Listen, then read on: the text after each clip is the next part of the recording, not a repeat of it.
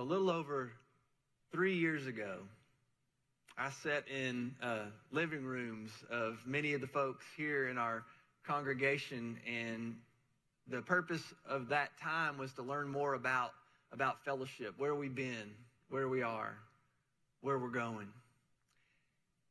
They were called uh, listening sessions because I, I wasn't allowed to talk, uh, which is really hard for a preacher, right?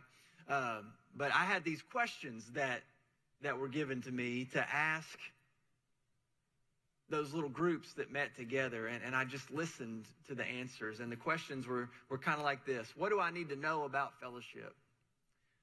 What do you love most about fellowship? What are we going to do to reach people at fellowship? And why should we invest in fellowship? And so, uh, after all those meetings, we kind of took all those questions and we came up with some ideas that, that would become our, our mission, our vision, and our values for the future. Our mission is, is to make disciples, right, of Jesus Christ for the transformation of the world. Our vision that we, we came up with, our vision statement from that time was this idea that you've heard me say over and over again this idea of sharing life together in Christ as an expression of 1 Thessalonians 2 8. Because we loved you so much, we were delighted to share with you not only the gospel, but our lives as well. And the response to those four questions is kind of where we came up with some, some values that we've been talking about uh, over the past few years. Values like connection, relationship, collaboration, ownership, commission, partnership, and celebration, worship. We had this really cool graphic that was up there on the screen that kind of illustrates all this just to kind of guide us. We, we have this in, in our offices, and, and it's kind of the backdrop for all of our staff meetings because we want to keep this in front of us to remind us who we are and, and who God's calling us to be, where we've been, where we are, and where we're going. Uh, we've been living into these ideas as a, as a staff and as a congregation for the past three years. Coming out of uh, our season of COVID, which we're still kind of in a little bit, but we were coming out of it last fall. And, and so we decided to do this series called Fellowship Forward, where we were talking about vision, God's vision for us as individuals and as a community of faith, as the church. And, and the way that I started that series last year, there was a phrase that I shared with you, and I, I brought out my new glasses that I had just gotten, and I uh, shared with you this statement. And I believe this statement. We talked about how the church is the frame that holds God's vision in place so that the world can see God's presence through the lens of life together. And so we were kind of living into that last year. Uh, this year, as we started this new series, we decided to do it again. And, and I think it's important for us to talk about vision because uh, there's a famous pastor that always said, vision leaks. And so you have to continually be pouring vision into, into your life and into the life of your congregation and in, in any group that you're a part of. And so, so we need to keep vision in front of us. We need to keep talking about it. So, so we're doing this series again this year. And as I was praying and preparing for this series, how to talk about where we are and, and where we're headed as we continue to live into and live out that vision of sharing life together in Christ, there's another phrase uh, that I feel like God has laid on my heart that I wanted to share with you this year. Last year we talked about how the church is the frame, but this year I want to talk about how the church is the flame. The flame that, that burns with God's vision so that the world can see God's power through sparks of sharing life together. And, and, and here's why I think this particular phrase came to heart and mind this year. Uh, this past week, uh, the staff and I attended a conference called the New Room Conference. Uh, and it's put on every year by my friend J.D. Walt. Uh, you've heard me quote him a lot, right? You always, and whenever I quote him, I always say, my friend J.D. Walt says. Uh, have you heard me say that before? Yeah. Uh, and my wife always says, You better hope he thinks you're as good of friends with him as you think you are with him in case somebody ever asks him. And so, uh, so this week at the conference, I, I want to share with you, uh, Jenny and, and Kathy were at a breakfast session with JD at the conference, and and I just I'm, i want to tell you that he did confirm, right, Jenny, that that we are indeed friends. And so, uh, so, so I can continue to say that. So I just wanted to tell you that. Um, but what I really wanted to tell you uh, was about the conference. Uh, the conference is something that that this organization does every year, uh, and it's about vision. Uh, but the vision that that God has given them and the vision that they impart to all the church leaders that come to this conference is all about uh, revival and renewal and, and awakening in the church. And the theme for the conference this year was how to start a fire. All week we worship together and we listen to speakers share about their experiences with the fire of the Holy Spirit breaking out in their lives and in their churches and in their communities. And we got really excited. And, and at the closing session of the conference, the staff and I gathered together and we, we prayed with one another and we anointed each other with oil. One of the things one of the speakers said was that that anointing oil is kind of the accelerant uh, of the fire of the Holy Spirit. And so we, we prayed and we anointed one another with oil. And as we prayed together, we asked for God to, to start a fire in our hearts and in our lives and in our ministries and in our families and in our, our fellowship family. And as we prayed, the, the image that, that kept coming to my mind during that prayer was this picture of, of a burning bush like from the story of Moses. You remember that story of Moses and the burning bush? I want to read it for you again this morning in case you, you haven't heard it or maybe you haven't heard it in a long time. This is, this is the story of Moses and the burning bush. It comes from Exodus chapter 3. I'm going to read verses 1 through 10. So hear this God's word for us today. Now Moses was tending the flock of Jethro, his father in law, the priest of Midian. And he led the flock to the far side of the wilderness, and he came to Horeb, the mountain of God. There the angel of the Lord appeared to him in flames of fire from within a bush. Moses saw that though the bush was on fire, it did not burn up.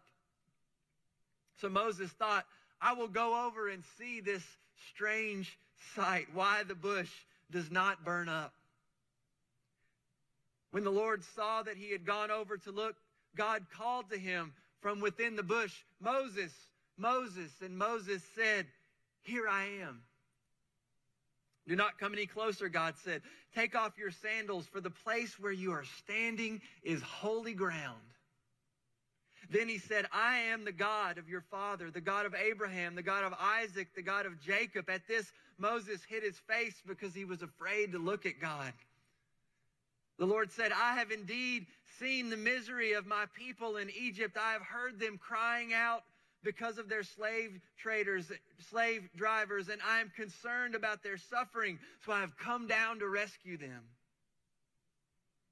from the hand of the Egyptians and to bring them up out of that land into a good and spacious land, a land flowing with milk and honey the home of the Canaanites and Hittites and Amorites, Perizzites, Hivites, and Jebusites. And now the cry of the Israelites has reached me, and I've seen the way the Egyptians are oppressing them. So now go. I am sending you to Pharaoh to bring my people, the Israelites, out of Egypt. So so I want to kind of unpack this story a little bit for you this morning and give you a little little context around it. So Moses was a shepherd. He was tending his flocks in the fields of, of Midian, uh, which is pretty far away from, uh, from Egypt. And it, it, this particular story says he was living in Midian, but the larger text kind of tells this story that, that he was living with a lot of, of regret, a lot of life experience, a lot of things that happened in Moses' life that had caused him to drift far away from the place that he started. If you know the story of Moses, he was born a, a Jewish boy during the time and reign of an Egyptian king who was exterminating Jewish boys. And so, through a series of, of miraculous events that included the bravery of a few faithful Hebrew midwives, God saves Moses and God places him in the, the palace of, of Pharaoh, who is the ruler of all Egypt. Moses becomes a prince of Egypt. Maybe you saw the movie, the cartoon, it was really good. Moses became a prince of Egypt, but, but then through a series of unfortunate events, which includes the, him killing a, an Egyptian slave driver, Moses flees e- Egypt and he ends up kind of on the far side of the world, the, the fields of Midian. And Midian was essentially this wilderness. But it just so happened to be on the way to Mount Horeb, which just so happened to be the mountain of God, this place of worship for God's people. And so one day Moses just happens to be tending his flocks on the far side of the wilderness near the mountain of God. When he sees something that, that stops him in his sandals. He sees this bush that's ablaze with fire, but, but even though it's on fire, it's not consumed. It doesn't make any sense. The, the bush is ablaze. It should have been burned up a long time ago. Why is it still on fire? This, this mystery is intriguing to Moses, and so uh, he kind of asks himself, the Bible says, I will go over and see this strange sight, why the bush does not burn up. He's curious. And so he goes over to see this thing that doesn't make sense, this thing that this bush that's, that's on fire but's not consumed. It, it draws Moses in, but what Moses doesn't understand yet is that he's being drawn into the very presence of God. And it's there that Moses hears the voice of God and, and it changes the trajectory of his life. It changes the course of human history for God's people. It, it changes our, our story because of what happened at the burning bush. And so, so back to the conference, we're, we're, we're praying together. And my prayer with that image in my mind was, was that God would, would make us a burning bush. That, that God would set us on fire, ablaze.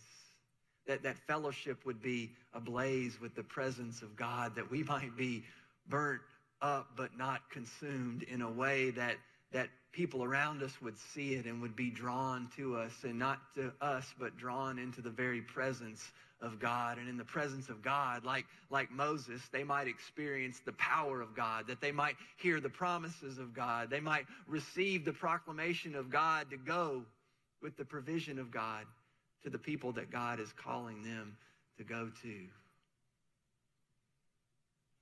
I hadn't said it in a while, but I feel like I can say it again now. The, the beautiful thing about stories like these, it's, it's not just that it happened. It's that it happens all the time. I believe that it can happen right here, right now, because guess what, friends? I believe fellowship is in a place where God just might be calling us to be a burning bush for those around us. And you know what? It oftentimes it, it doesn't make any sense. But it makes all the sense in the world when we think that God is faithful. As I was thinking about fellowship over the past few days, I was thinking about how, like this story, fellowship has had its fair share of both miraculous events and unfortunate events. Fellowship has, has burned bright with the light of Christ for many, many years.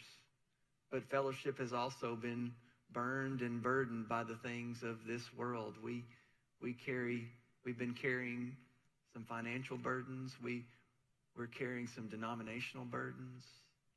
For the past few years, we've been burned and are still feeling the burn and the burdens of a global pandemic and political divisions and in the world and in the church. And on top of that, all the spiritual burdens that we carry every day as broken people living in a broken world. Amen?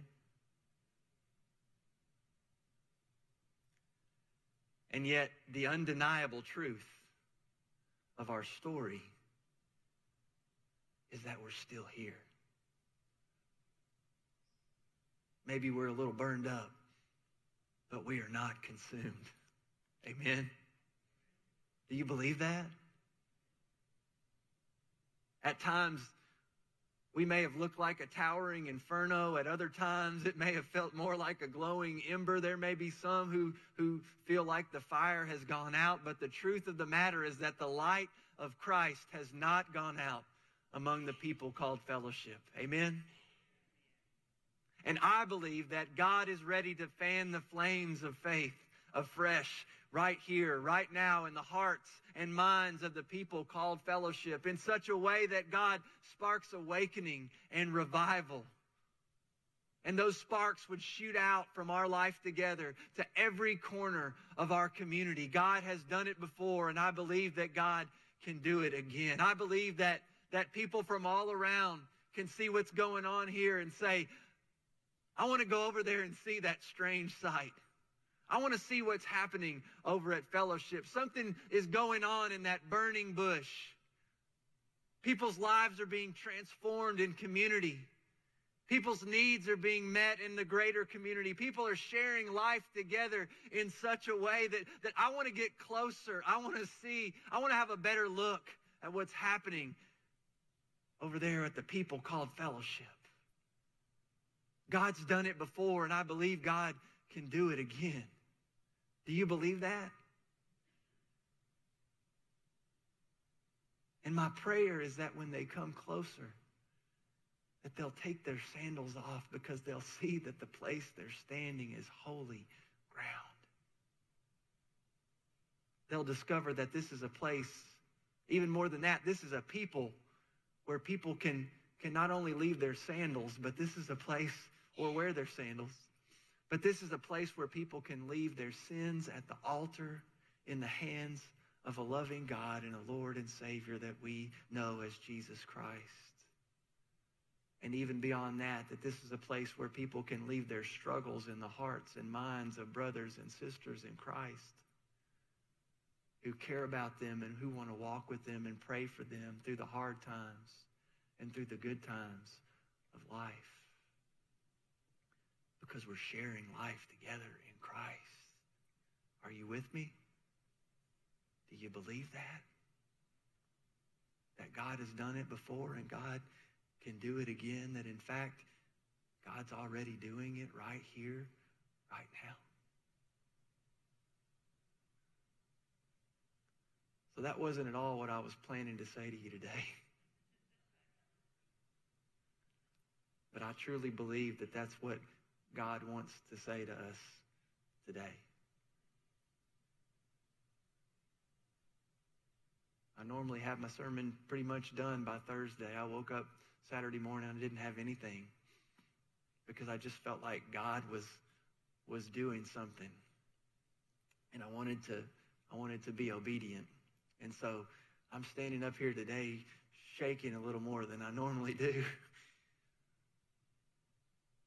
because I want to I want to talk about this in the right way, but I truly believe that God is doing something here and God wants to do something here, right here, right now. I believe that God is calling us to be a light to the nations and to be a light to our neighbors because that's where it starts.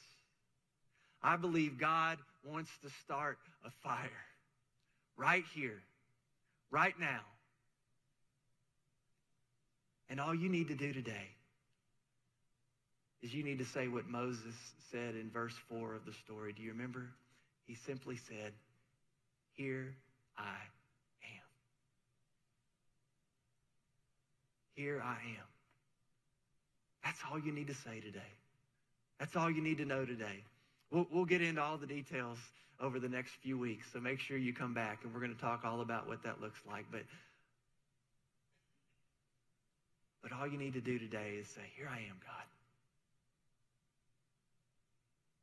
What do you want to say to me? What do you want to do in and through me? You see, God is less concerned with our ability than he is with our availability. God can do anything. And yet he's looking for people who, who say to him, Here I am. Even if I don't know what I'm saying yes to fully, God, I want to say yes to you. I want you to say, all you have to do today is say yes, even if you don't fully know what you're saying yes to. Do you know why? Because you know who you're saying yes to, right? That's what, that's what the great, one of the great things about the story. Moses knew who he was saying yes to. He said, I am the God of your father, the God of Abraham, the God of Isaac, the God of Jacob. You're today, you're yes, you're saying yes to the one who, who has seen the misery of his people and who has come to rescue them and set them free, the one who sent his one and only son to live and die and rise again so that we might have life, life abundant, life eternal, life together in Christ. We're saying yes to the one who sent the Holy Spirit as tongues of fire that rested on his disciples. And it spread like wildfire throughout the known world.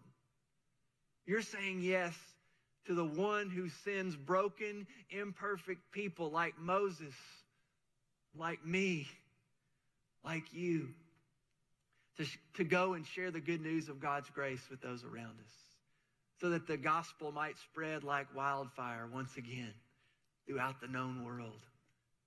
And it starts right here. Because for the gospel to, to spread through us, then those flames of faith need to be stoked in our hearts and minds. Before we can see our church as a burning bush, we have to see our lives as a burning bush. Does that make sense? See, whatever has happened in your life, maybe you've been burned before. Maybe there are places in your life or in your faith where you're experiencing burnout. The truth of the matter is, you're still here. You have not been consumed. Amen? Your life is a testimony to the truth that even though life might be hard, even though sometimes we get burned, through it all, God is faithful. God's word testifies to this over and over again, this truth of the burning bush. I love this passage in Lamentations chapter 3. Uh, the writer says, I remember my affliction and my wandering the bitterness and the gall. I remember them, and my soul is downcast within me. Yet this I call to mind, and therefore I have hope. Because of the Lord's great love, we are not consumed. Because of the Lord's great love, we are not consumed, for his compassions never fail. In fact, they are new every morning. Great is your faithfulness. I believe God wants to start a fire in your life and in our life together. And one of the things I learned at the conference this week is that the first step in how to start a fire is to build an altar. And the best way to build an altar in our hearts and in our minds and lives is through prayer. Lee's going to talk more about prayer next week. But this morning, I don't I don't want to talk about prayer. I want us to, to have a time of prayer. In fact, I want to invite you to maybe step out of your comfort zone, maybe with a little fear and trembling today, like your pastor. I want to invite you to come to this altar and pray as you're able and as you feel led. I want to invite you to come and pray. And what I want to invite you to pray for is for a fire to start right here, right now. But don't pray for a fire to start at fellowship. Not yet.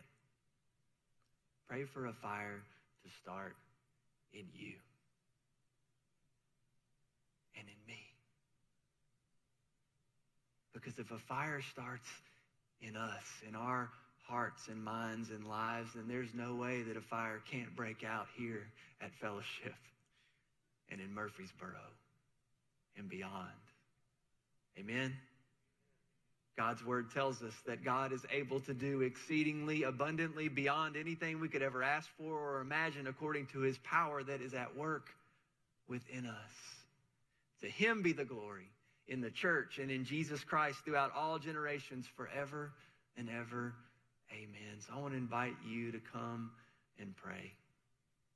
If you'd like to be anointed with oil, I still have the the oil that they gave us at the, the conference this week. Connie brought it to me this morning. Thanks, Connie. If you'd like to be anointed with oil this morning, I would love to do that. Remember, anointing oil is like accelerant of the fire of the Holy Spirit. I, I've invited Lee and the worship team to, to play a little longer this morning because it might take a little while if everybody wants to come. And that's okay. If we run over a little bit this morning and you need to go, that's okay. Just come back next week. If you need to leave and go get your kids, that's fine. That, then Michelle won't be mad at me for going over the service. We already worked it out, actually. But this morning, what I want to invite us to do is I want us to build an altar of prayer right here, right now, and ask God to set it ablaze with the Holy Spirit so that we might see God's glory, so that we might become a burning bush in our community, so that others might be drawn to us, not necessarily to us, but to the presence of God. And in the presence of God, they might experience the power of God, that they might hear the promises of God and receive the proclamation of God to go with the provision of God to the people God is calling us to go. I believe that that is how God is going to move fellowship forward. So, would, we, would you join me in praying for that this morning? I want to invite you to stand. And I'm going to pray for us.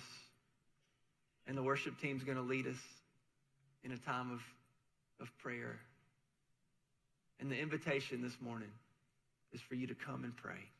Ask God to start a fire in you and in us through the power of the Holy Spirit. Let's pray together. God, I don't know what you want to do.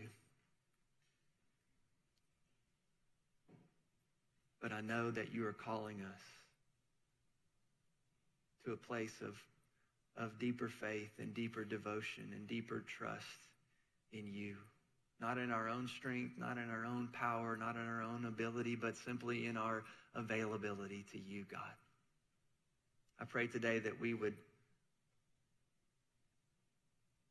allow you to speak to us, to speak to our hearts.